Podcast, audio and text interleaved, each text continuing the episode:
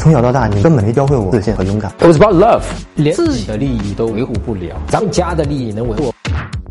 聊不出暧昧，然后见了面回来就淡了，然后又不知道怎么聊下去。曾大哥太难啦！你口中一直所说的吸引女生，到底是一个怎么样的吸引法？我一直蒙圈着。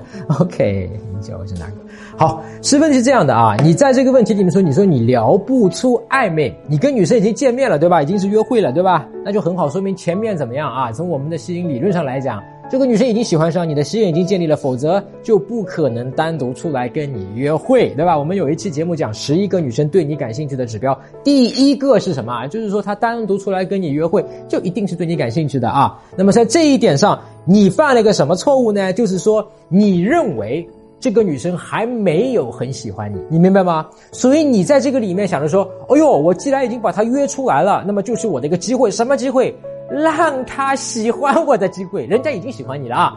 让他喜欢我的机会，OK。那么我怎么可以让他喜欢我呢？这是你的想法啊！你说我一定要通过聊天，哔哩吧啦哔哩吧啦，聊出暧昧，然后他就会喜欢我了啊！这是你背后的想法，你的想法怎么样？是基于事实的吗？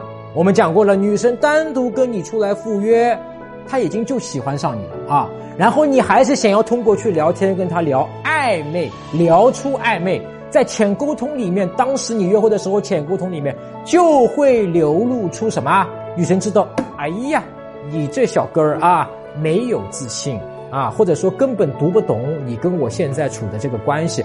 我已经出来跟你约会了，咱们就坐在星巴克喝咖啡了，你竟然还认为我不喜欢你？你还要在我面前表现啊，去谈，想办法跟我去拉近乎，谈暧昧？你以为只有跟我聊出了暧昧，我才会喜欢你？你就不知道我来其实已经对你是感兴趣的，我只不过想更多的了解你这个小哥哥，你是什么样的人，对吧？啊，我们俩看看合不合适，你明白吗？